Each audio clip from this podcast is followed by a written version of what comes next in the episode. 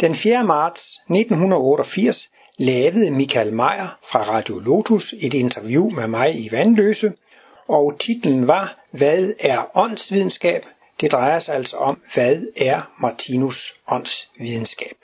Og her kunne du høre, hvad der kom ud af det interview. Vær så god.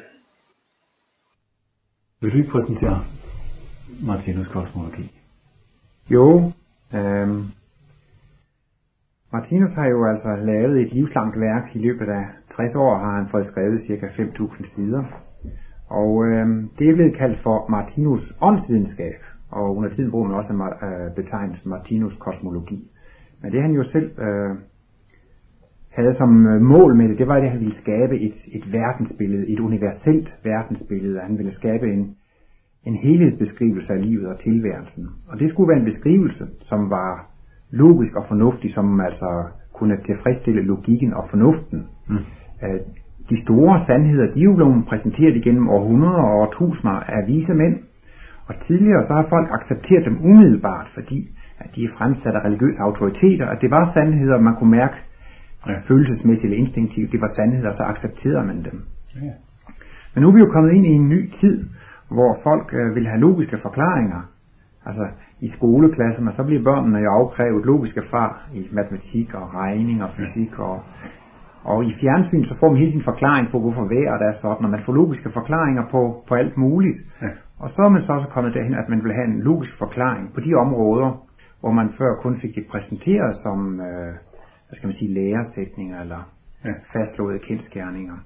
Så øh, Martinus mener selvfølgelig, at de, de evige sandheder, de er jo fremsat stykkevis og i mange forskellige andre, øh, hvad skal man sige, i alle hellige skrifter er der jo brudstykker af den evige sandhed, så det er jo ikke det, Martinus vil have monopol på, men han vil altså gerne prøve at give en samlet fremstilling, en total fremstilling, en helheds øh, fremstilling, som altså også skulle tilfredsstille logikken og fornuften, så det er ikke mm. i og for sig, fordi det er sådan set nye sandheder, men det er jo Nej. det, at de forklarer på en, på en logisk måde. Ja. Og øhm, det, der har sat ham i stand til det, det er jo altså det, at han selv har oplevet, hvordan livet og tilværelsen er sat sammen. Ja. Når, når vi er i moderlivet og bliver født ud i den fysiske verden, så bliver vi lige pludselig bevidst i en ny verden. Og han forklarer jo, at han var jo, ligesom vi er bevidst i den fysiske verden, men via en anden fødselsproces, den store fødsel eller den kosmiske indvielse, så blev han bevidst i den åndelige verden, altså de lovmæssigheder og principper, som ligger, ligger bag øh, livet og tilværelsen. Mm. Og det kan jo være en ting, hvordan Martinus er kommet til sin opfattelse af det, og det andet det er så hans opfattelse. Jeg mener, hvis nu man ser på Einstein og Newton, så kan man jo sætte spørgsmålstegn ved, hvordan er de kommet på deres teori. Men det er egentlig ikke det, der er så væsentligt, hvordan de kom til teorien. Det, der er det væsentlige, det er, når man afprøver teorien i praksis. Ja. Er Newtons anden lov rigtig, eller er den ikke? Er Einsteins relativitetslov, er den rigtig eller ikke? Så det, der i og for sig er det væsentlige for Martinus, det er jo så hans beskrivelse af livet og tilværelsen. Holder den, eller holder den ikke? Og uh, Martinus verdensbillede, det er altså ikke en uh, filosofi. Altså på den måde, at det er noget, der er udtænkt. Altså det er ikke noget, han har, har tænkt sig til. Og det er heller ikke noget, han øh, så at sige, har opfundet. Det er et, øh, en, en selvoplevelse af, af, af virkeligheden. Og øh, i bedste fald, så kan den opfattelse altså for os blive en teoretisk kendskærning. Altså ved anvendelse af logik og de erfaringer, man har, så kan man sige, jamen det må da være rigtigt. Sådan at det kan blive en kendskærning for os for Martinus var det jo altså en selvoplevet kendskærning, men han har altså fremsat det på sådan en måde, så det skulle blive muligt for os at se det som en, som en teoretisk kendskærning. Så længere frem i udviklingen, så kan vi også selv. Så Martinus han har jo sagt, det han skriver, det er sandheden. Og så er det nogen, der kommer og spørger med ham, hvordan kan du vide, at, at det er sandheden?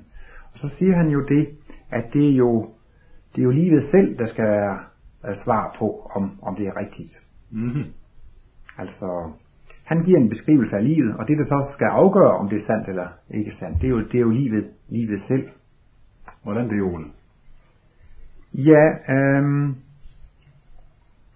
man har jo tidligere altså haft øh, nogle øh, læresætninger om sådan og sådan forholder tingene sig. Og man blev ovenkøbet øh, stillet over for, at det, det er Guds vilje. Herrens vej er urensagelig. Altså man måtte ikke engang, det var ligefrem syndigt at stille spørgsmålstegn ved, hvorfor det var sådan. Men det, det nye, der ligger i det, den nye tidsalder, det er det, vi skal bygge vores opfattelse, vores øh, livsopfattelse op på egne erfaringer. Det vil altså sige, at vi skal gå ud i livet og opleve nogle ting, og på basis af selvoplevede ting, skal vi så bygge vores opfattelse og vores bevidsthed, få mm. vores bevidsthed op. Ja.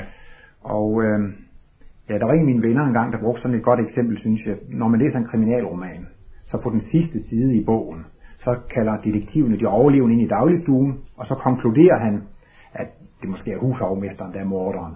Ja. Det kan jeg jo aldrig finde ud af. Men øh, når han så går tingene igennem, så har jeg fået alle oplysninger i løbet af bogen. Jeg har bare ikke været i stand til at drage slutningen eller konklusionen. Og det mener jeg, Martinus kan hjælpe til mange. Vi har gjort så mange forskellige oplevelser, ja. men vi kunne ligesom behøve en detektiv, som kunne hjælpe os med at drage de, de rigtige konklusioner. Og på den måde så kan man altså, hvis man er interesseret i, i den her beskrivelse af livet og tilværelsen, holde den op mod sine egne oplevelser, og så se, stemmer det med mine egne oplevelser, eller stemmer det ikke? Mm. For den her opfattelse af, af den beskrivelse af livet, som Martinus fremsætter, den får jo kun en personlig værdi for os, hvis den stemmer med vores egne, egne livsoplevelser.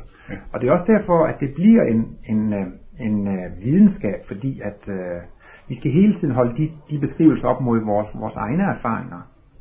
Ja. Jeg har også et andet eksempel. Hvis nu man, hvis du nu vil lære alt om Danmarks fugle, så køber du vel en fuglebog, og så står der i april kan du gå ud i kær, og så kan du se det og det. Og i oktober kan du gå ud i skoven, og så kan du se det og det. Og så til sidst, så er jo hele den her fuglebog for dig blevet selvoplevet kendskærning. Du har set de her brune fugle og de her grønne æg, og du har set det hele selv. Men takket være den her fuglebog har du fået en vejledning i, hvor skal jeg se, og hvornår skal jeg se. Og så til sidst, så har du fået den opfattelse. Og øh, Martinus giver jo altså sådan en, en total forklaring af livet og tilværelsen. Og så synes jeg, det er en hjælp til, at man kan få at vide, hvor man skal se efter, og hvornår man skal se efter, for at få, få de her lovmæssigheder bekræftet. I den, I den almindelige videnskab, der er det jo ligesom ting, vi lægger under mikroskopet, og så jagter vi dem. Jo. Men det, der er det interessante ved åndsvidenskaben, det er jo faktisk, at det bliver os selv, der bliver lagt under mikroskopet. Ja. Og derfor kan sådan en åndsvidenskab jo også få andre konsekvenser, altså den øhm, fysiske videnskab, det er jo sådan lidt mere teoretisk interesse. Det behøver ikke at gribe ind i vores daglige private liv. Men, ja. når, men når vi selv bliver forskningsobjektet, så får det altså også visse konsekvenser for vores eget liv. Så. Nogle, kan du ikke fortælle nogle af de fundamentale øh, bestanddele af det, den verdensbeskrivelse, den kosmologiske beskrivelse, som Martinus ligesom fremlægger? Ja. Jo, et af de ting, som jeg synes øh, er meget karakteristisk ved Martinus verdensbillede, det er, at han viser, at alt er så godt. Han prøver altså igen alle sine analyser at vise, at der eksisterer ikke en eneste ting i universet, som ikke er et plus, som ikke er til gavn og glæde for, for levende væsener. Og hvis man skulle beskrive uh, livet ud fra en ikke-livsteori, så ser vi jo, at der er tilfældigheder og uretfærdigheder. Ja. Men, men, uh, men skal man altså have, at der er en retfærdighed i tilværelsen, at der er en mening i tilværelsen, så kan man ikke nøjes med en ikke-livsteori, så må man altså have et, et evighedsperspektiv, altså så må man have et, et evigt verdensbillede. Og øhm, ja, det, ja, Martinus har også, synes jeg, et interessant kærlighedsbevis. Jeg har ikke selv helt gennemskuet det endnu. Men han er blevet spurgt, hvordan kan du vide, det er rigtigt, det du skriver? Og så siger han, det er rigtigt, fordi alt er udtryk for kærlighed. Og når alt er udtryk for kærlighed, så kan man ikke komme højere. Og så er der nogen, der kommer med nogle bedre analyser af verden, som viser, at det er udtryk for mere end, end kærlighed. Øhm, han har altså givet en total beskrivelse, som retfærdiggør mørket. Og det er jo virkelig en svær opgave at vise, at selv øh, mørket har nogen, øh, nogen betydning. Han har altså skabt et verdensbillede, hvor uh, det hele går matematisk op. Altså der er ligesom en, en symmetri eller, eller en balance i det. Mm. Og vi kender jo sikkert alle sammen det symbol over yin og yang. Ja. Med det sorte og det hvide, der slynger sig ind i hinanden, og så den hvide prik i det sorte, og en sort prik i det hvide. Ja. Og der kan man se, at begge dele er lige nødvendige. Og der kan man også sige, at det billede, det går jo også matematisk op. At man kan jo ikke sige, jeg synes ikke om det sorte, væk med det. Fordi så er der kun en hvid skive, og så er der ingenting tilbage. Eller hvis man så fjerner det hvide, så bliver det hele sort. Så er det jo heller ikke denne, denne balance. Så altså, for at man overhovedet kan øh, opleve livet, så må der være noget at opleve. Det vil sige, at der må være kontraster, der må være noget at opleve. Og det er jo så i, i, i større perspektiv meningen med, med mørket, at der skal være kontraster, så man, så man kan opleve noget. Forudsætningen for, at man kan opleve en ting, det er, at man har oplevet modsætningen. Man vil aldrig kunne vide, hvad en ting er, hvis man ikke præcis havde oplevet modsætningen. Vi vil ikke kunne føle os lykkelige, hvis vi ikke havde været ulykkelige. Vi ville ikke sætte pris på, at vi var raske og veludvilede, hvis vi ikke havde prøvet at være syge og trætte. Og jeg ved godt, det kan ikke lade sig gøre, men hvis vi forestiller os, at alt havde den samme temperatur, alt havde den samme temperatur, så ville vi ikke i vores bevidsthed have nogen som helst anelse om, at der fandtes noget, der var varmt, noget, der var koldt. Altså selve temperaturbegrebet vil ikke findes i vores bevidsthed, for vi har kun oplevet én temperatur. Så man kan ikke opleve én eneste ting, uden man oplever modsætningen. Og skulle vi nogen en gang i livet føle os lykkelige, så kan vi ikke vide, at vi er lykkelige, medmindre vi har oplevet, oplevet ulykken. Så altså, alle kontraster er lige nødvendige, både, både lyset og, og mørket, de er lige nødvendige. Og øhm, i det kortere perspektiv, så, så er lidelsen jo altså øh, nødvendig for at ud, udvikle os. Når vi har oplevet noget smerte, så har vi jo lidt, men så begynder vi at få den evne, at vi kan lide med andre, når de lider, så vi får med lidenhed. Har vi følt smerter på vores egen krop, så får vi jo medfølelse, vi føler med de andre. Og takket være altså den, det mørke, de lidelser, vi har oplevet, får vi med lidenhed og medfølelse. Og det er det samme som humanitet og kærlighed. Så der gælder jo også det her gamle ord, at skade bliver man klog. Altså at øh, der er simpelthen ikke nogen oplevelse, der, der er spildt. Og selvom det er smerteligt, så er det langt fra spildt. Det er snarere det, vi oplever, vi lærer mest af. Så Martinus har altså præsenteret et verdensbillede, hvor øh, han er beskrevet som bestående af seks tilværelsesplaner, og vi kender jo bedst mineralriget, planteriget, dyreriget, og så kommer der et kommende rigtig menneskerige og sådan nogle åndelige, åndelige tilværelsesplaner. Men der er altså også ligesom en stor polaritet i det, at i det ene yderpunkt, der kommer vi til at opleve den højeste lykkefornemmelse. Altså, vi kommer til at føle os et med alle levende væsener. Vi kommer til at føle os et med hele verdensallet. Vi, vi vil få en sådan kosmisk oplevelse. Og jeg, og jeg mener, det må være den højeste oplevelse, man kan opnå, at føle sig et med alle andre levende væsener, føle sig et med hele verdensallet, føle sig et med guddommen og føle den lykke, der er ved at være evig og ved at være kærlig. Men som sagt, det vil man heller ikke kunne sætte pris på, hvis man ikke har oplevet modsætningen. Og derfor er vi altså også nødt til at opleve modsætningen. Og det gør vi jo netop her i den fysiske verden. Og modsætningen til kærligheden, det er jo der, hvor jungleloven hersker mest, end hver af sig selv nærmest, hvor man er mest egoistisk. Og man kommer faktisk til en tilstand, hvor man tror, at man er identisk med sin fysiske krop, og man føler sig totalt adskilt fra alt andet levende. Og når man selv, når ens krop dør, så er man borte. Så der føler man sig, det er den største adskilthed, man har med andre levende væsener, eller med guddommen, eller med det. Man føler sig begrænset af tid og rum. Men det er også nødvendigt, for at man nogensinde skulle nyde, at man var evig. Hvis man ikke kom til at opleve kontrasten til evighed, så ville man ikke engang vide, at man var det evigt væsen. Man ville aldrig, øh, man ville aldrig sætte pris på det. Så det, der er karakteristisk ved Martinus verdensbillede, som gør jo, at det er meget optimistisk, det er jo det, at han viser, at alt er udtryk for kærlighed. Og det faktisk er rigtigt, øh, som det står i Mosebogen, dengang Gud, nu kan ikke huske, men han skabte noget den første dag, og noget andet den anden dag, og så på den syvende dag, så siger han, se alt er så godt. Og det er faktisk også Martinus analyser af alt, hvad han tager fat i, i hele, hele verdensalt. At det kommer til det slutfacit, at alt er så og godt, og at alt er udtryk for, for kærlighed. Det er ikke sådan, at at livet, eller naturen, eller guddommen forfølger visse specielle væsener og er imod dem, og, og, og livet og tilværelsen er, er for visse væsener. Altså der er jo tale om en universel kærlighed, som gør, at øh, livet er for alle levende væsener. Selvom man nogle gange godt kan føle det modsatte, hvis man har det lidt svært i, i, i, et, enkelt, i et enkelt fysisk liv. Nogle, nu snakker du om kontrastprincippet, som Martinus han har bragt frem. Ikke? Altså det vil sige dualiteten. Ja. Men inden for mange forskellige former for spirituelle verdensanskuelser taler man jo om transcendensen af den dualitet. Muligheden for at træde ud af det kontrastprincip. Af det kontrastprincip, altså mange taler ikke primært om buddhistiske eller hinduistiske verdensbilleder, hvor man altså mener, at kontrastprincippet udelukkende er en foretagelse, der sker på et relativt lavt plan, og på et højere plan af bevidsthed, at man ud over en hvilken som helst form for kontrast, man er i den enhedsoplevelse. Um, hvordan synes du, det passer sammen med, at Martinus ligesom har etableret, at kontrastprincippet er noget, der, der har, man kan sige, næsten endeløs kosmisk relevans?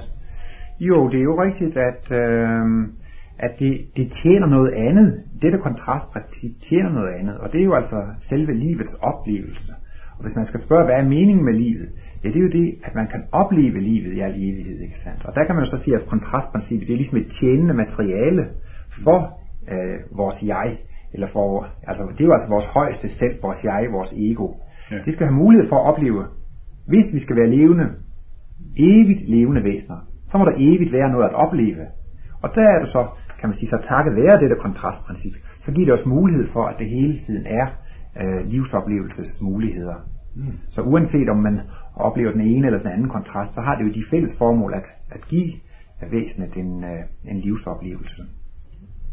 Og øh, det, det øh, øh, der ligger i øh, kontrastprincippet, det er også det, at øh, man kan blive midt af begge kontraster. Nogle gange har man jo en forestilling om et, et, et evigt paradis. Ja. Altså at man kan opleve noget mørke, og derefter vil man kunne leve i et evigt lys i al evighed. Ja, ja. Men hvis vi begynder at tænke efter, hvad vil det egentlig indebære af konsekvenser, ja, så mener jeg, at det vil faktisk blive lidt i den retning af, når man bliver blændet. Altså hvis man bliver ved og bliver ved og bliver ved med kun og kun at se lys. Til sidst så bliver alt jo lys, og alt bliver hvidt. Og så er der faktisk ingen livsoplevelse mere. Så det ville faktisk være en, en, en langsom død, hvis man skulle blive ved med at øh, opleve lyset i, i, i al evighed.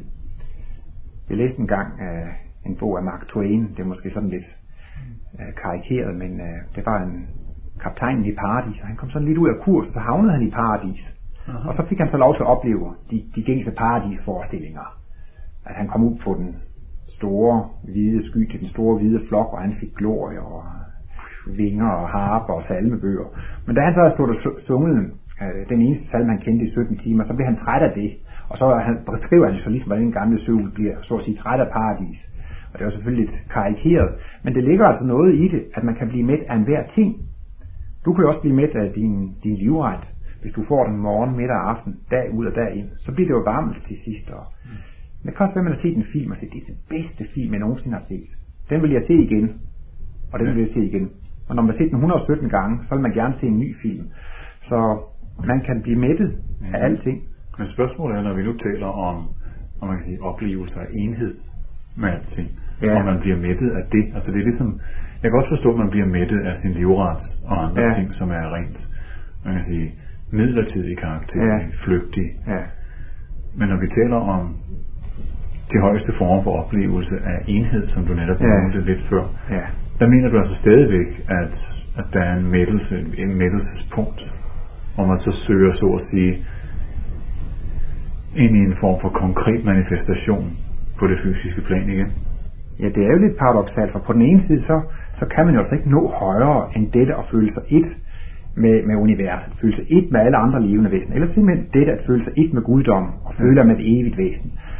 Altså det, at man kan få lov til at se på hele tilværelsen, så at sige fra Guds eget udsigtspunkt og synspunkt. Man kan ikke komme højere i, i tilværelsen. Det er det højeste. Ja.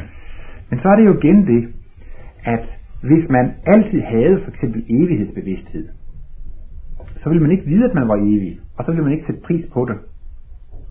Og øh, hvis man altså var lykkelig, og aldrig nogensinde har været ulykkelig, at det lå så langt ude i horisonten, ja, så ville man ikke engang vide, at man var ulykkelig. Og det er altså på grund af det, at man en gang imellem også bliver nødt til at opleve kontrasten til det allerhøjeste, for ellers ville man ikke engang vide, at man oplevede det allerhøjeste. Er det et spørgsmål? Jo, det er jo det. Men øh, der mener jeg, at det gælder sådan, at øh, forudsætningen for, at man kan opleve en ting, det er, at man har, man har oplevet øh, kontrasten, man oplever modsætningen. For ellers ved man ikke, hvad det er, man oplever. Nej. Ligesom med mit temperatureksempel. Hvis man ikke havde oplevet koldt og varmt, Nej. så vidste man ikke, at, at, at det fænomen fandtes. Det, den side forstår jeg godt, altså, men når vi kommer frem til, at vi har været igennem hele evolutionen som sådan, ikke? Ja. og måske er kommet frem til et punkt, hvor at, man kan sige, at vi er gået op over dualiteten, hvor vi ikke længere er påvirket af lykke og sorg eller alle de her ting, men hvor vi så at sige er forankret i hele livets strøm, eller hele, hele den dybere, altså i guddommen, som jo. kalder det. Jo.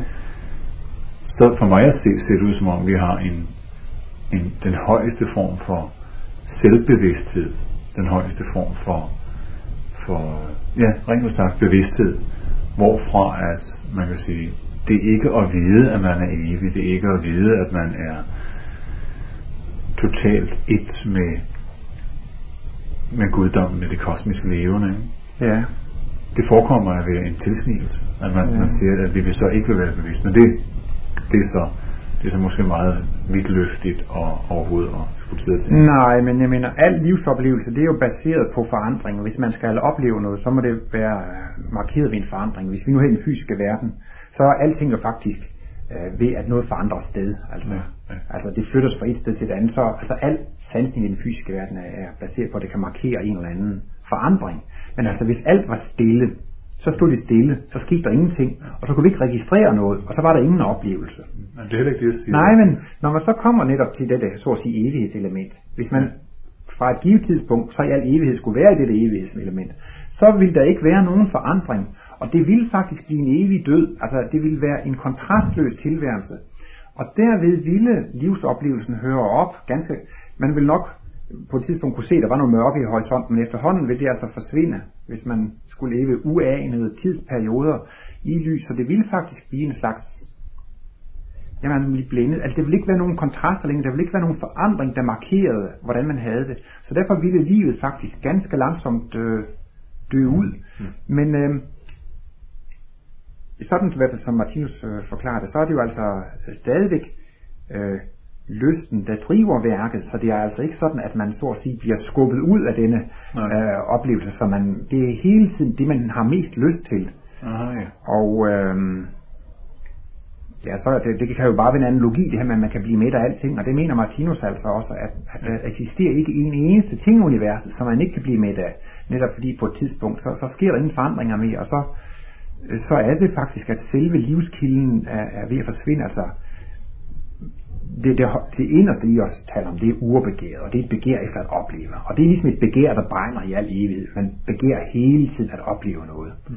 Men skulle der altså være, at ligesom alt livsforholdene blev ens i al evighed, så begynder livsoplevelsesmulighederne at svinde ud. Jeg forstår. Og så begynder man at længes efter at opleve noget. Og så bliver der altså alligevel en, en, en, øh, en længsel efter en kontrast. Og i de åndelige verdener, der beskriver Martinus det sådan, at man har mulighed for at erindre at huske, hvad man har oplevet i den fysiske verden. Og det står altså som en dejlig kontrast. Og der kan man altså få lov til at huske, hvilke forskellige mennesker man har været. Nå, der slog jeg ham ihjel, og så blev jeg selv slået ihjel, og der var jeg den utro, så var den anden det utro over for mig. Man får lov til at huske alle de forskellige slags dyr, man har været, og planter, man har været. Det må jo mm. være meget fascinerende. Men, men da man tidligere en gang har oplevet i virkeligheden, mm. øh, i den fysiske verden, og så får lov til at erindre det, så bliver man også øh, relativt hurtigt træt eller midt af selve erindringen. Mm. Og så begærer man altså på basis af det, man kan huske i den fysiske verden, at opleve nye ting i den fysiske verden. Og det er altså ligesom en oase for ørkenvandreren, ja. fordi det markerer en, øh, en øh, modsætning til det, man har, har, har oplevet tidligere. Men hvad er ligesom de, de længere perspektiver i det? Altså lad os sige, at, at vi igennem evolutionen, som Martinus beskriver det, udvikler os frem til at komme til en, en eller anden oplyst bevidsthedstilstand af enhed med alting. Ikke? Ja. Hvad ligesom så de videre perspektiver? Vil det så sige, at vi kommer tilbage på en højere spiral af udviklingen? Og så at sige, hvor det bliver en ny form for jord, en ny form for materiel tyngde eksistens, vi kommer ind i. Hvor vi så, så, så kommer til at se voldsomt anderledes ud end den her måske. Ja, øhm, man, man kunne jo mene, at liv måtte have et mål, ikke sandt? Livet måtte have et mål.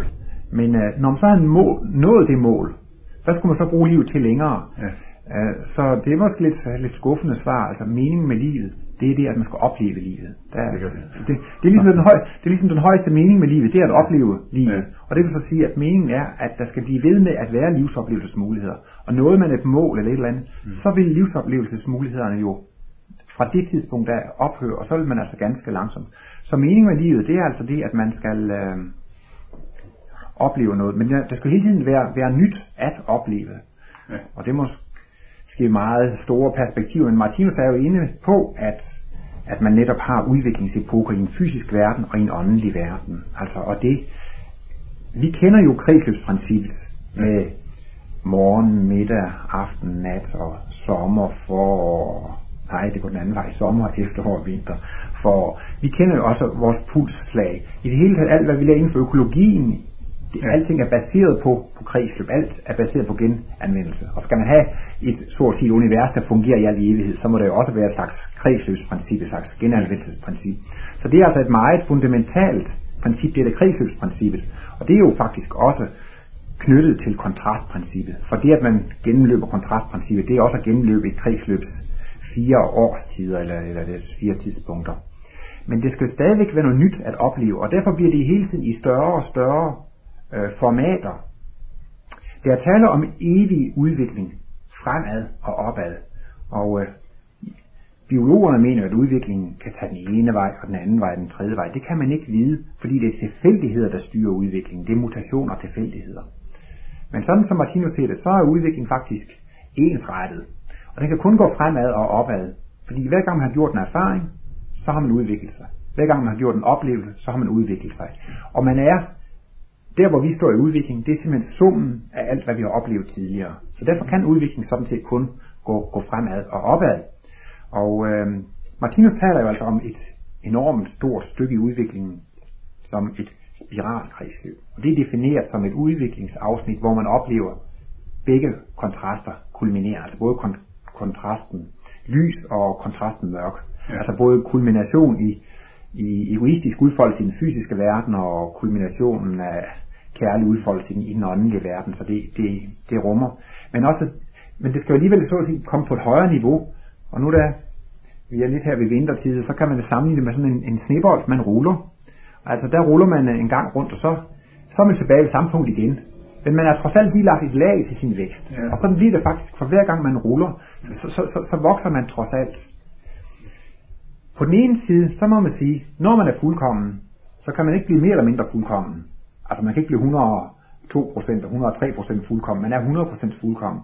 Så på den ene måde, så oplever vi altså for hver spiralkredsløb, denne enhedsfølelse med livet og universet, og opnår en, en, en 100% øh, fuldkommenhed. Og så, ja, så selve vores bevidsthed, det er faktisk en skabt ting, så den bliver altså nyskabt, og det er det der mening med den, med den fysiske verden. At når vi har været så lang tid i de åndelige verdener, at livsoplevelsesmulighederne er ved at finde bort, det er ved at dø ud, fordi det ikke er nogen forandring, så skal det ligesom genskabes på ny. Så altså den fysiske verden, det er altså der, hvor man lærer ved hjælp af sine oplevelser. Meningen med den fysiske verden, det er at bygge bevidstheden op fra så at sige nulpunktet til fuldkommenhed. Og derfor tager udviklingen jo også i den fysiske verden sit udgangspunkt i mineralriget, der, der i den fysiske side jo er dødt. Planterne har jo lidt mere bevidsthed end, end mineralerne, og dyrene lidt mere end planterne. Og der bygger man altså sin bevidsthed op i den fysiske verden. Man lærer at tænke logisk i den fysiske verden.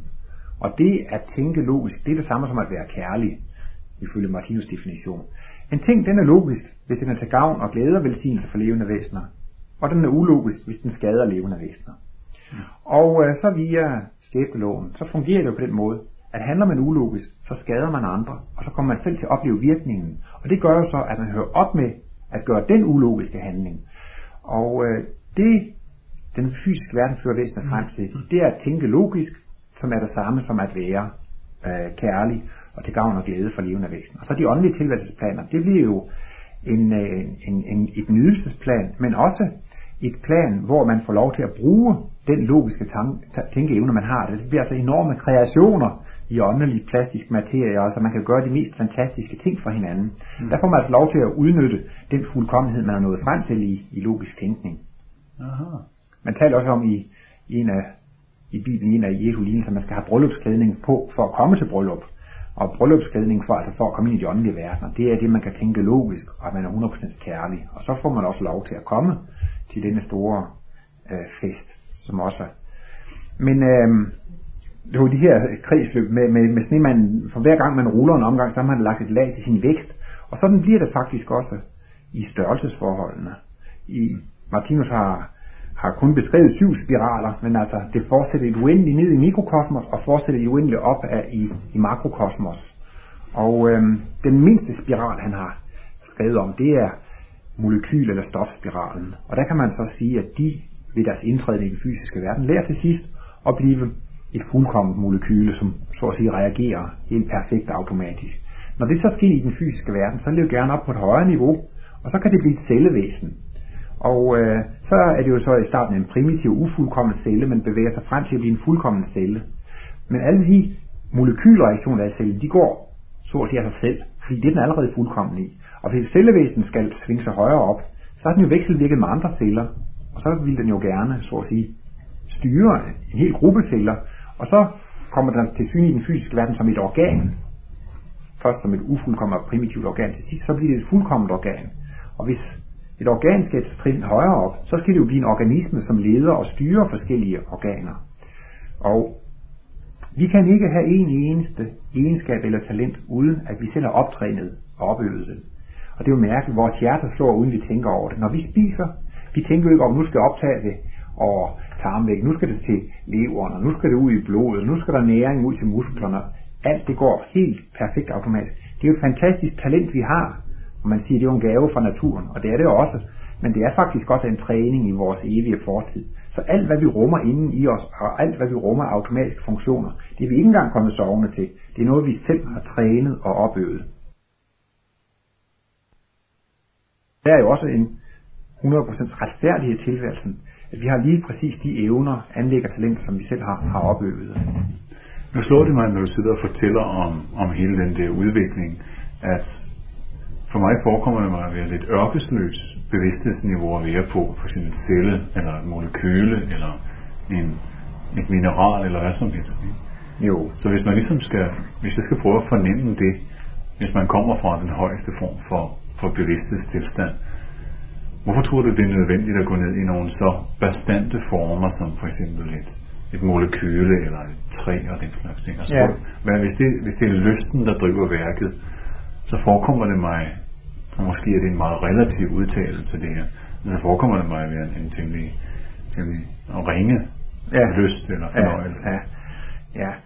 Bevidstheden, det er jo altså en, en, en skabt ting, som så at sige har en vis uh, tid, den bliver brugt i. Og vi begynder at skabe en, en ny bevidsthed, før den gamle, så at sige, er helt uh, uh, udbrugt. Og mineralerne, de har deres dagsbevidsthed på det åndelige plan. Så de har altså deres gamle kosmiske bevidsthed. De, de, de har altså det meste af deres bevidste på de åndelige planer. De er ret ubevidste i, hvad der sker på det fysiske plan. Aha. Så det, der sker på det fysiske plan, det er ikke alt deres livsfylde, så at sige. Og ja. det, det er det stadigvæk heller ikke for planterne. De har også mere deres dagsbevidste på det åndelige plan, men de er ved at udvikle øh, en bevidsthed på det fysiske plan. Så, øh, Aha, ja.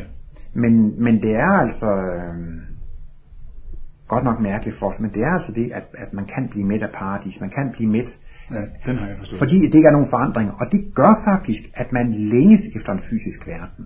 Dels får man lov til at erindre en fysisk verden, og så når man får lov til at huske alt, hvad man oplevede i den fysiske verden, så vil man lave en ny variation i den fysiske verden, som ligger højere. Ja, ja. Og det har vel lidt af den samme effekt, hvis du læser brosyrer om Hawaii og Brasilien, og du læser rejsebeskrivelser og ser billeder. Jo mere du bliver ved med at læse om det land, mm. jo mere lyst får du faktisk til at rejse til det land. Mm. Og det er det, der udløser det, når man får lov til at mindes den fysiske verden at til sidst så får man altså lyst til det. Så, så det er altså lysten til oplevelse i den fysiske verden, og, og, og, og det er så ligesom en oase så videre kvæn og opleve en kontrast til, til ja. det åndelige.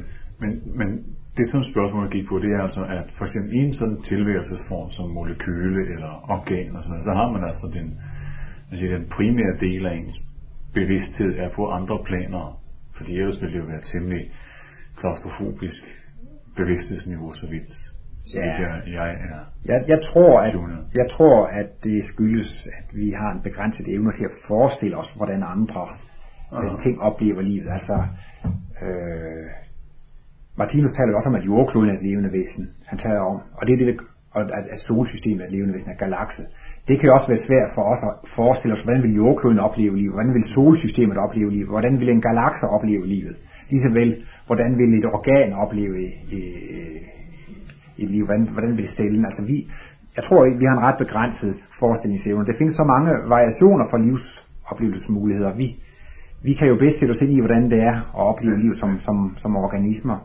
Og øh, man kan vel nok sige, at Martinus ikke går så meget i detalje med, hvordan de oplever livet. Ja. Og det er jo blandt andet med henvisning til, at, at det han ønsker med sit værk, det er faktisk at forbedre moralen. Altså han vil gerne hjælpe folk til at indse, at det betaler sig at være god.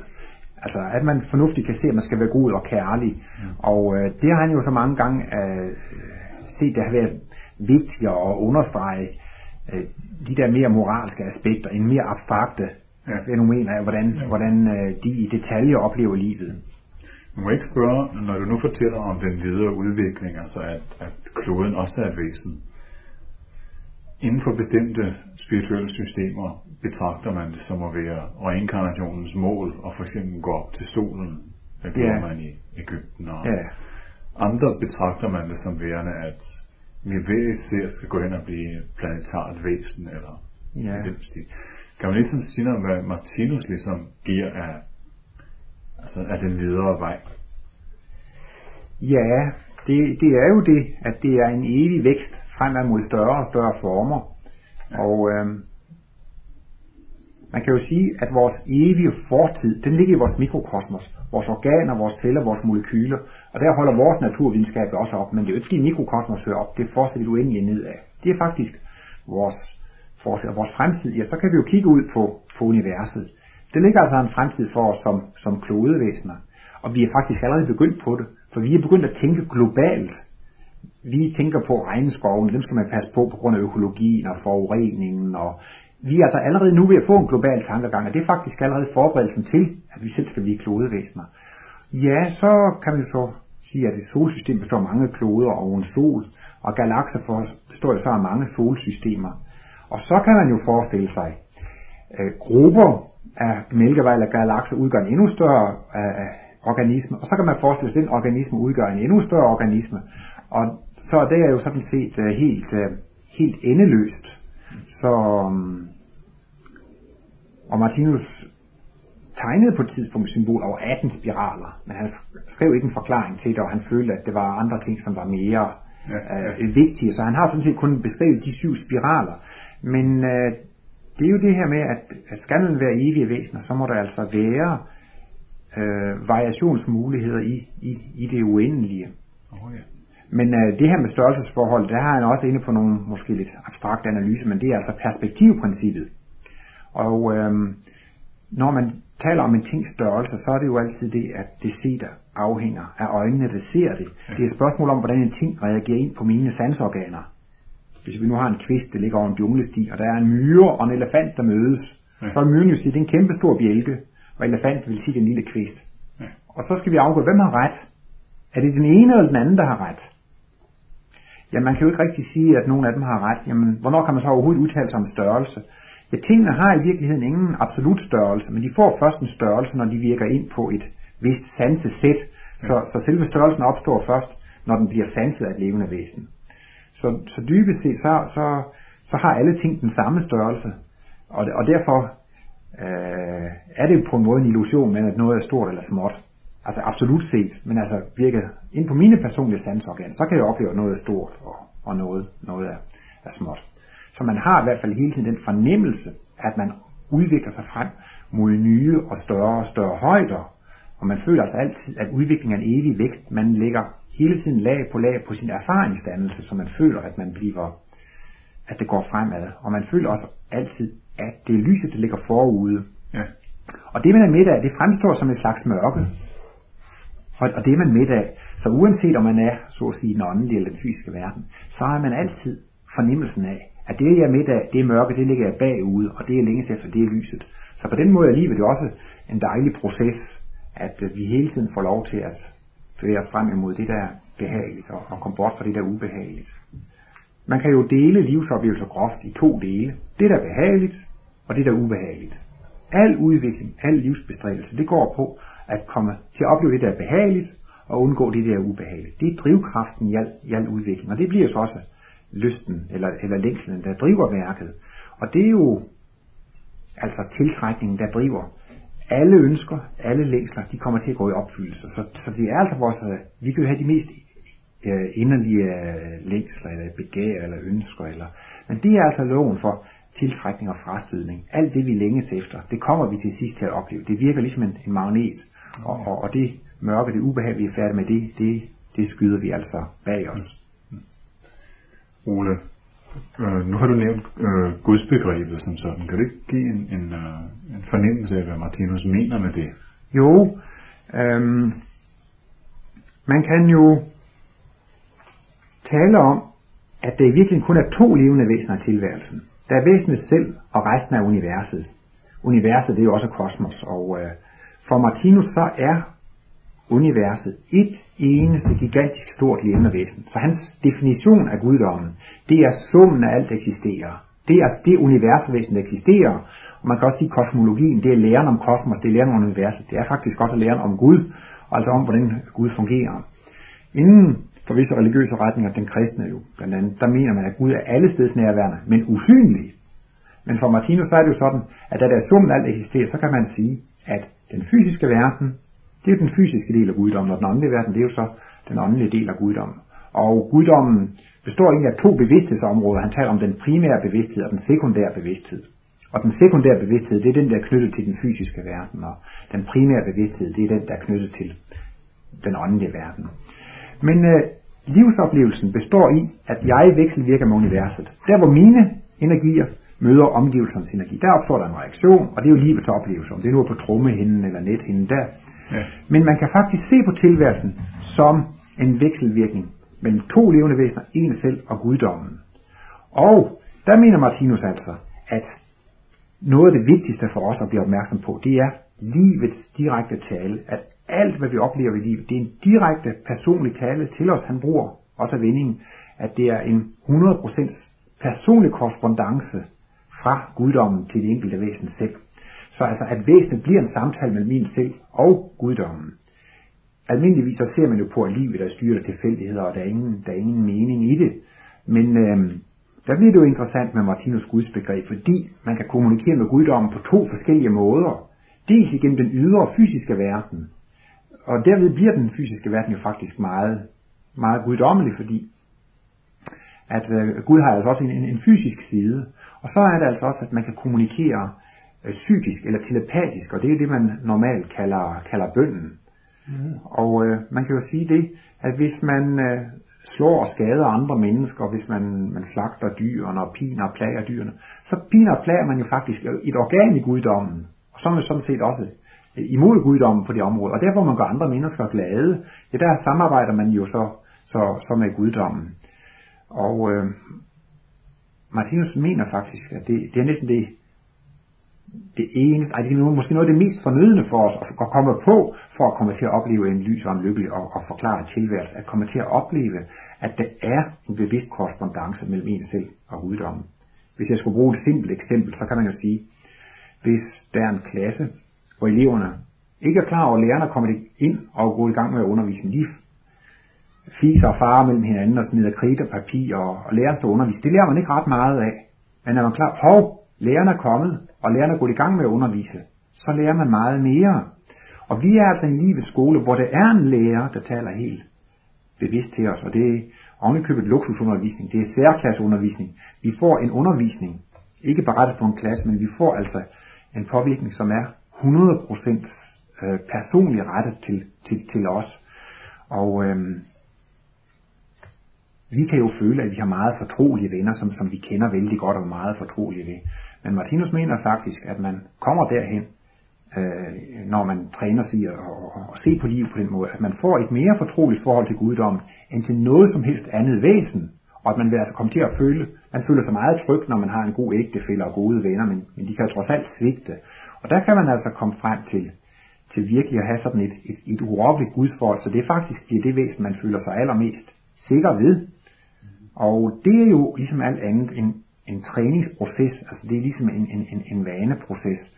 Og øhm, det der ved at dø ud, det er jo altså et, et gammelt instinktivt gudsforhold, som altså man træffer hos natur, primitive naturmennesker, også hos meget religiøst, dogmatisk, fanatiske mennesker.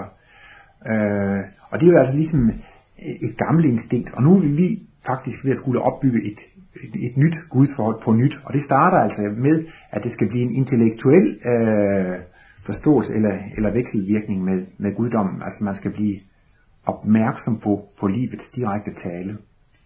Og øh, jeg har et enkelt, det er måske næsten for simpelt, men der var en dag, jeg fik et brev, og så var frimærket ikke blevet stemplet, og så, som den skurk jeg er, så vaskede jeg frimærket af, tørrede det med to aviser, tog sådan en nymodens limestift, satte frimærket på en konvolut og sendte brevet afsted. På den måde havde jeg jo egentlig snydt postvæsenet for to kroner. Og mærkeligt nok, så gik det ikke mere end 3-4 dage, så fik jeg et brev fra en statslig institution, som var ufrankeret. Og så blev det jo så strafporto på posthuset med mig. Og i første omgang, så blev jeg jo irriteret, at jeg skulle have ulejlighed med det, at jeg skulle betale strafporto. Men så efter en halv times tid, så koblede det. Nå ja, livet prøver på at lære mig, at sådan skal jeg ikke gøre. Og efter jeg har fået den oplevelse, så har jeg aldrig gjort det siden. Selvom situationen er faktisk opstået flere gange siden. Men så har jeg sagt, nej, det har livet allerede lært mig en gang, at, at det skal jeg ikke gøre. Det er bare et lille eksempel på, hvordan, hvordan jeg kan føle, at livet taler til mig. Og øh, det er jo ligesom, når, når man er klar over lærerens underviser, så lærer man jo noget, når man hører efter lærerens undervisning. Men øh, man, man vil faktisk lære meget mere i livet, hvis man bliver opmærksom på, at man bliver undervist. Man kan altså, man lærer noget i alle fald, det er ingen fare for det, fordi hvis man øh, ikke er klar over, at man bliver undervist, men alligevel oplever smerte, øh, og problemer og lidelser, det afsætter sig jo et indtryk, så man får mere øh, medfølelse og medlidenhed med andre. Så livet går videre i alle fald. Vi lærer alle vores erfaringer. Al den smerte og lidelse, den, den, den går ind i vores kærlighedsevne, som er bestemmende for, hvad vi kan ende at gøre, og hvad vi ikke kan ende at gøre. Øh, har vi følt mig, at vi selv måske i tidligere liv blev pint og plaget og tortureret i koncentrationslejre, så kunne vi ikke selv nænde og skulle torturere andre. Det kan vi ikke huske, og det har heller ikke været nogen bevidst indlæringsproces, men vi har alligevel, øh, det er gået ind. Men man kan altså komme lidt hurtigere frem i udviklingen, hvis man begynder at blive en bevidst medarbejder på sin egen udvikling. Altså vi er jo sådan set ubevidste medarbejdere på vores egen udvikling, fordi vi lærer al den smerte, vi lærer alle de fejltagelser, vi gør. Og den proces begynder netop at blive bevidst, når man bliver opdager, at livet underviser mig. Og i alle livets forhold. Og nogle ting, som, eller nogle ord, Martinus ofte bruger i forbindelse med denne øh, guddommelige korrespondence, det er, at det er undervisning og opdragelse. Og det lyder selvfølgelig lidt kedeligt, men det er det jo altså. Alt det vi oplever er lidt mere smertelig natur. Det er undervisning og opdragelse. Men han taler også om, at livets direkte tale er udtryk for underholdning og kærlighed. Altså når man går i naturen og ser en smuk solnedgang. Hvis man ligger ved stranden, og solen skinner, og der er en frisk brise, der kærtegner ens krop, det er jo også Guds tale til os. Det er naturens tale til os. Det er livets direkte tale. Så den er også udtryk for kærlighed og, og for underholdning. Og det kan jo få stor betydning, hvis man begynder at se sine modgange og sine problemer i et andet lys, at det har et formål. Og det er det formål, at jeg skal udvikle mig frem til at blive et fuldkommen væsen, til at blive et gudevæsen, til at blive et kristusvæsen. Vi skal blive et væsen, som alle mennesker kommer til at holde af. Ja, hvem vil ikke gerne være sådan et væsen? Jo, det vil vi vel alle sammen gerne. Jamen, så, så kan det jo ligesom lette en i modgangens time at forstå det livet, der, der taler til mig. Og, og vi kommer altså heller ikke til at opleve mere lidelse, end det er nødvendigt for at nå frem til, til fuldkommenhed.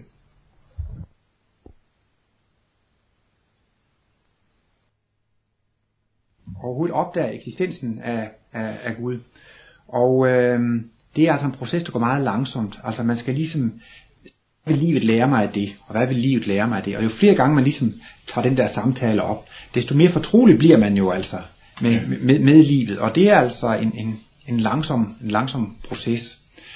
Og øh, i stedet for at man måske ser en, så at sige, i en fjendes øjne i en eller anden konfliktsituation, så kan man måske komme derhen, at man alligevel ser Guds øjne i den situation, og, og begynder at forstå, jamen, jeg skal jo lære noget af den her situation.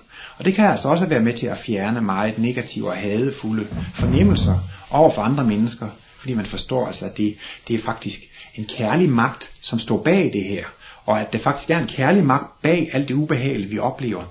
Det har det formål, at det skal bringes frem til fuldkommenhed. Og skæbnelån og karmelån, det er ligesom ikke et straffeprincip, at man skal absolut betale igen, men det er et undervisnings princip. Ah, og man vil ikke komme til at opleve mere smerte, end, end det er nødvendigt. Så som Martinus udtrykkede, de mennesker, der er de højst udviklede, det er de mennesker, der har grædt flest tårer, og vi er ikke mere, end, end, end vi har grædt os til. Og øhm, der er altså også noget, hvad skal man næsten sige, noget magisk i det der med at, at indstille sin bevidsthed på, på guddommen. Og altså hvis man i, i, i, en smertefuld situation, i modgang og problemer, alligevel så at sige, kan mærke Guds nærhed, altså at der er en, en, en, en lærdom i det, så vil man altså kunne få en utrolig kraft og styrke til at stå problemerne igennem. Problemerne vil måske ikke forandre sig, men blot det, at man kan tage den på en anden måde. Nogle gange kan man, der er et gammelt ord, der siger, det er ikke et spørgsmål om, hvordan man har det, det er et spørgsmål om, hvordan man tager det det kan jo godt lyde lidt kynisk, hvis der er nogen, der har en svær situation, men man kan jo tage en situation på mange forskellige måder. Der er mennesker, som kan tage en sygdom og alligevel være smilende og inspirerende for deres omgivelser. Der er mennesker med en samme sygdom, som måske bliver bedre og sure. Så man kan tage situationen på mange forskellige måder. Og det også altså direkte via en, en psykisk kontakt med Gud, om via bøn, der handler Martinus om, at det er, det er den største energikilde, det er den største kraftkilde, og, og man vil altså kun opleve, hvis man øh, prøver at, at se det guddommelige tilværelsen, og prøver ligesom at mærke det, der ligger bag om det, at der alligevel er, at der vil man så kunne få et løft, man vil ligesom kunne, kunne få, en, få en styrke og en kraft til at stå, stå tingene igennem. Og øh, man kan altså begynde at vende sig til at se hele den fysiske verden som en vekselvirkning med, med, med guddommen. Og på den måde bliver det faktisk ikke tale om, om en grå hverdag, men altså om en allerhøjeste grad en guddommelig hverdag. Og den fysiske verden er, er meget guddommelig. Og hvis jeg gerne vil opleve et guddommeligt fysisk velvære, så skal jeg jo også bare byde på et guddommeligt fysisk velvære for guddommens organer. Og hvis jeg saboterer guddommens organer, ja, så saboterer jeg jo faktisk også mig selv. Og det er så det, man lærer i den fysiske verden at nå frem til det. Men der er også mulighed for en telepatisk, en åndelig kontakt i form af, af, af bøl. Og øhm, har man problemer, kan man jo tale med sin bedste ven, og man kan jo spørge, om man kan låne penge, man kan få hjælp osv. Men vi har jo alligevel alle sammen nogle problemer, sådan inderst inde, som vi, vi har nogle, måske nogle inderlige længsel eller ønsker, eller det er et eller andet, som vi ikke rigtig kan betro andre, eller som andre, andre ikke kan forstå. Og der anbefaler Martinus en, en telepatisk kontakt med guddommen, at man faktisk kan formulere sine problemer og bede om dem. Og der vil man altså kunne få hjælp, hvis det er sådan, at det ikke skader andre. Og øh, der vil man altså kunne få styrke og kraft. Det, det er den største energi eller kraftkilde, vi har på, på, på, det, på det psykiske plan. Ja, det var sådan lidt om, om Martinus Guds begreb, men øh, det kan jo måske siges meget mere om det, netop fordi at, at kosmologien, det er jo læren om universet, hvordan hele universet fungerer. Og så er det jo faktisk også, hvordan hele, hvordan hele guddommen øh, fungerer. Og der er det jo, vi snakkede om før, at man kan få lov til at se på tilværelsen fra Guds eget synspunkt ja. når man kommer til, til de højeste åndelige verdener. Men så virkelig for at sætte pris på og glæde sig over, at man ser på det ligesom Gud, så skal man altså også en gang imellem prøve at opleve det fra et andet synspunkt, fra en materialistisk, ateistisk, egoistisk synsvinkel. Martinus kosmologi, det er jo en åndsvidenskab, og inden for alle videnskaber, der beskæftiger man sig med at afsløre livslovene. Er det i, i øh, Ja, på universitet og læreranstalter er det kemien, så afslører man, at det den ene lovmæssighed efter den anden lovmæssighed. Og det er jo også inden for fysik, men sådan er det også inden for historie, psykologi osv. Man undersøger hele tiden lovmæssigheder. Så altså alt, alt forskning i dag, det er jo en afsløring af lovmæssigheder. Men, og øh, man er jo ved at bevæge sig væk fra det fysiske, når man går ind på psykologien og sociologien og, og, og sådanne videnskaber. For så er man jo begyndt at gå ind på, at der er også lovmæssigheder for, hvordan, hvordan, hvordan livet former sig, hvordan livet foregår. Og øh, i hvert fald inden for den fysiske verden med de fysiske stoffer, elektrisk, magnetisk, fysisk, kemisk, så afslører man den ene lovmæssighed efter den anden. Og man kan ikke forestille sig, at det eksisterer et stof, som ikke reagerer efter ganske bestemte love. Vi ved jo, når vi har, har en kogebog, så når vi står, vi skal komme peber i, så kommer vi peber i maden, og så kommer det til at smage af peber. Det er jo ikke sådan, at det tilfældigvis smager af salt en dag, og sukker en anden dag. Det holder sig jo til sin lovmæssighed. Et hvert stof reagerer i overensstemmelse med det lov. Og der mener Martinus, at der kan jo ikke eksistere en eneste energi, uden at den reagerer efter sin natur og sine love. Og der findes jo altså også åndelige, åndelige stoffer eller åndelige energier, og de reagerer altså også efter bestemte lovmæssigheder. Og det er det, der så ligger i åndsvidenskaben, at man klarlægger, hvordan de åndelige energier, de reagerer med hinanden. Og Martinus giver en beskrivelse af, hvordan de åndelige energier, de reagerer. Og øh, hvis man så ikke vil tro på det, ja, så kan man jo begynde at gøre sig sine jagttagelser i sit eget private liv, hvor man så så at sige jo også kan være sit eget reagensglas, man går ud og fører, udfører eksperimenterne, og så kan man så henholde og se, om teorien passer eller ikke passer. Dengang, da Einsteins relativitetsteori kom frem, kort efter århundredeskiftet var der mange, der ikke troede på det, og mange de gjorde alt, hvad de kunne for at modbevise den, ved at gå ud og finde eksempler, som kunne modbevise den. Og det er faktisk også den metode, som Martinus anbefaler. Det er den holdning, han anbefaler, man har til hans verdensbillede. At man er kritisk indstillet, man er meget kritisk indstillet. Og at man går ud i livet og ser, om der er noget i livet, der modbeviser eller, eller det kan, kan, kan bekræfte det. Ja. Og Martinus har jo heller ikke ønsket med sin, sin, uh, sit værk at skabe foreninger og sektdannelser. Han har ville give en universel beskrivelse af livet og tilværelsen og lovene, og den kan jo ikke indkapsles i noget monopol eller, eller, eller sekt eller forening. Er det virkelig en universel beskrivelse af livet, så er det jo ikke nogen, der kan så at sige monopolisere den eller, eller tage, tage patent eller eneret på det. Og øh, livet er faktisk ligesom øh, som kemien udvikler sig. Nu er jeg selv kemiker, så jeg kan godt lide det eksempel. I kemiens barndom, der vidste man ikke, hvordan de kemiske stoffer reagerede. Så måtte man prøve sig frem. Når man hældte den sammen med den, så blev det blåt, og når man hældte den sammen med den, så blev det hvidt. Og de to blev hældt sammen, så eksploderede det. Man vidste det ikke på forhånd, man måtte bare prøve sig frem. Og når man ikke ved, hvordan tingene reagerer, så er det bare eksperimentet tilbage. Men øh, siger jo også, at, at brændt barn skyer ilden. Men man skal ligesom have brændt sig én gang, før man ved, hvad det er. Jeg havde en kammerat, som havde en lille baby, som ville sætte fingeren ind i det varme vand, og så sagde han, det må du ikke, det må du ikke.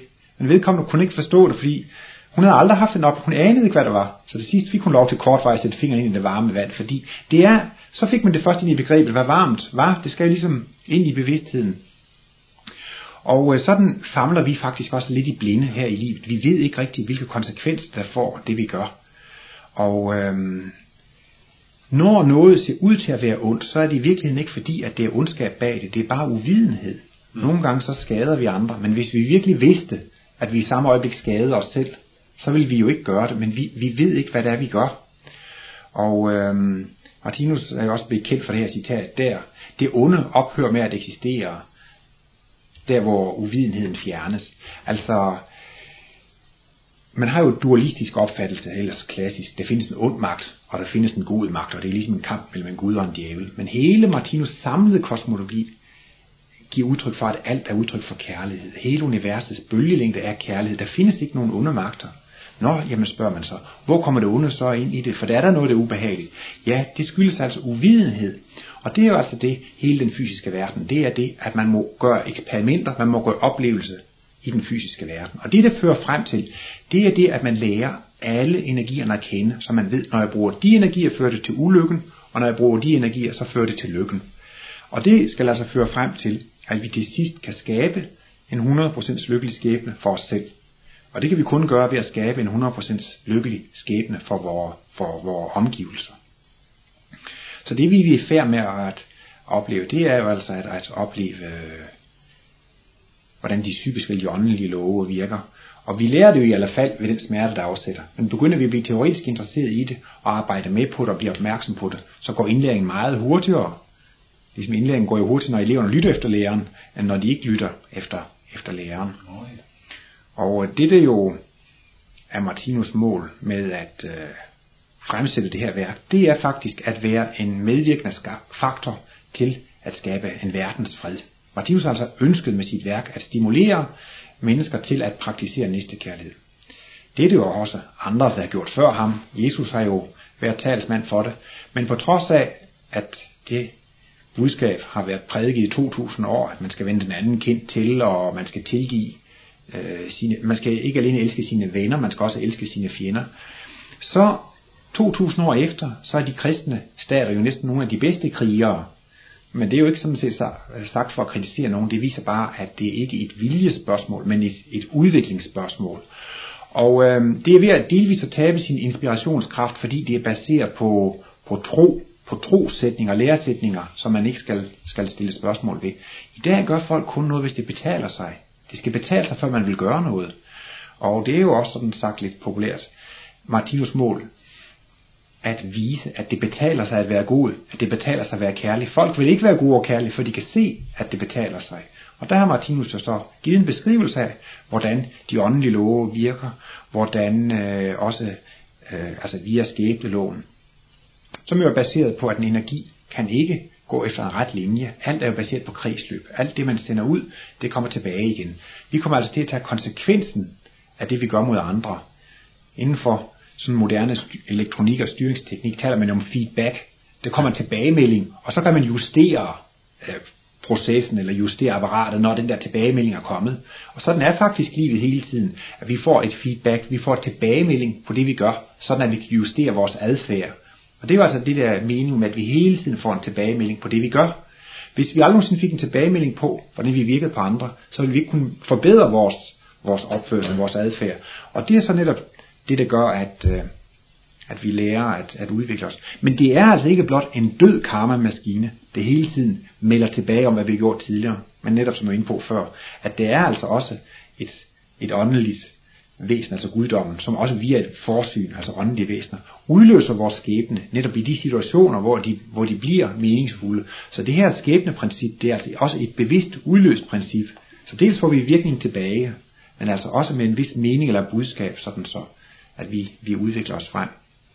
Så meningen med den fysiske verden, det er jo det, at vi skal begynde at lære at kende forskel, så at sige på godt og ondt, at vi skal lære at kende energierne så godt, at, øh, at det fører til lykke. Det er jo ikke sådan, at der er nogle energier, der er ondskabsfulde. Man kan jo ikke sige, at eksplosionen er ondskabsfuld. Det er jo dejligt, hvis man skal køre i en bil, der kan beherskes og kontrolleres. Dybest set er det ikke nogen energier, der er ondskabsfulde. Det er kun forkert brug. Og det er jo det, det ligger i, i, i livet her. Vi skal bare lære, hvordan alle energierne reagerer, og så skal vi lære at bruge dem rigtigt. Og når vi bruger dem rigtigt, så bruger vi dem på en sådan måde, at det er til gavn og glæde for levende væsener. Og bruger vi den forkert, så skader det, så skader det det levende væsener. Så øhm, for Martinus at se, så findes der altså ikke nogen onde magter. Der findes kun uvidenhed, og øh, den bliver altså ganske langsomt fjernet via, vi, vi øh, oplever konsekvenserne af det, vi har gjort. Så Martinus vil altså med sit værk gerne være en medvirkende faktor til, at der, der kan skabes et, et fredsrige på jorden. Og øh, når man engang får et globalt fredsrige, så består det jo af enkelte individer, som jo så alle er fredsceller. Og det største bidrag, man kan give til verdensfreden, det bliver jo så det, at man omdanner sig selv til en, en fredscelle. Så man kan ikke give et større bidrag til verdensfreden, end netop det, man prøver på at øh, være, være kærlig over for sine venner, men altså også over for, for, sine, for sine fjender. Så det Martinus har ville lægge til i forhold til det, der har været tidligere, det er det, at han vil give logiske begrundelser for det. For der findes jo som sagt evige sandheder overalt og brudstykker i mange forskellige hellige skrifter.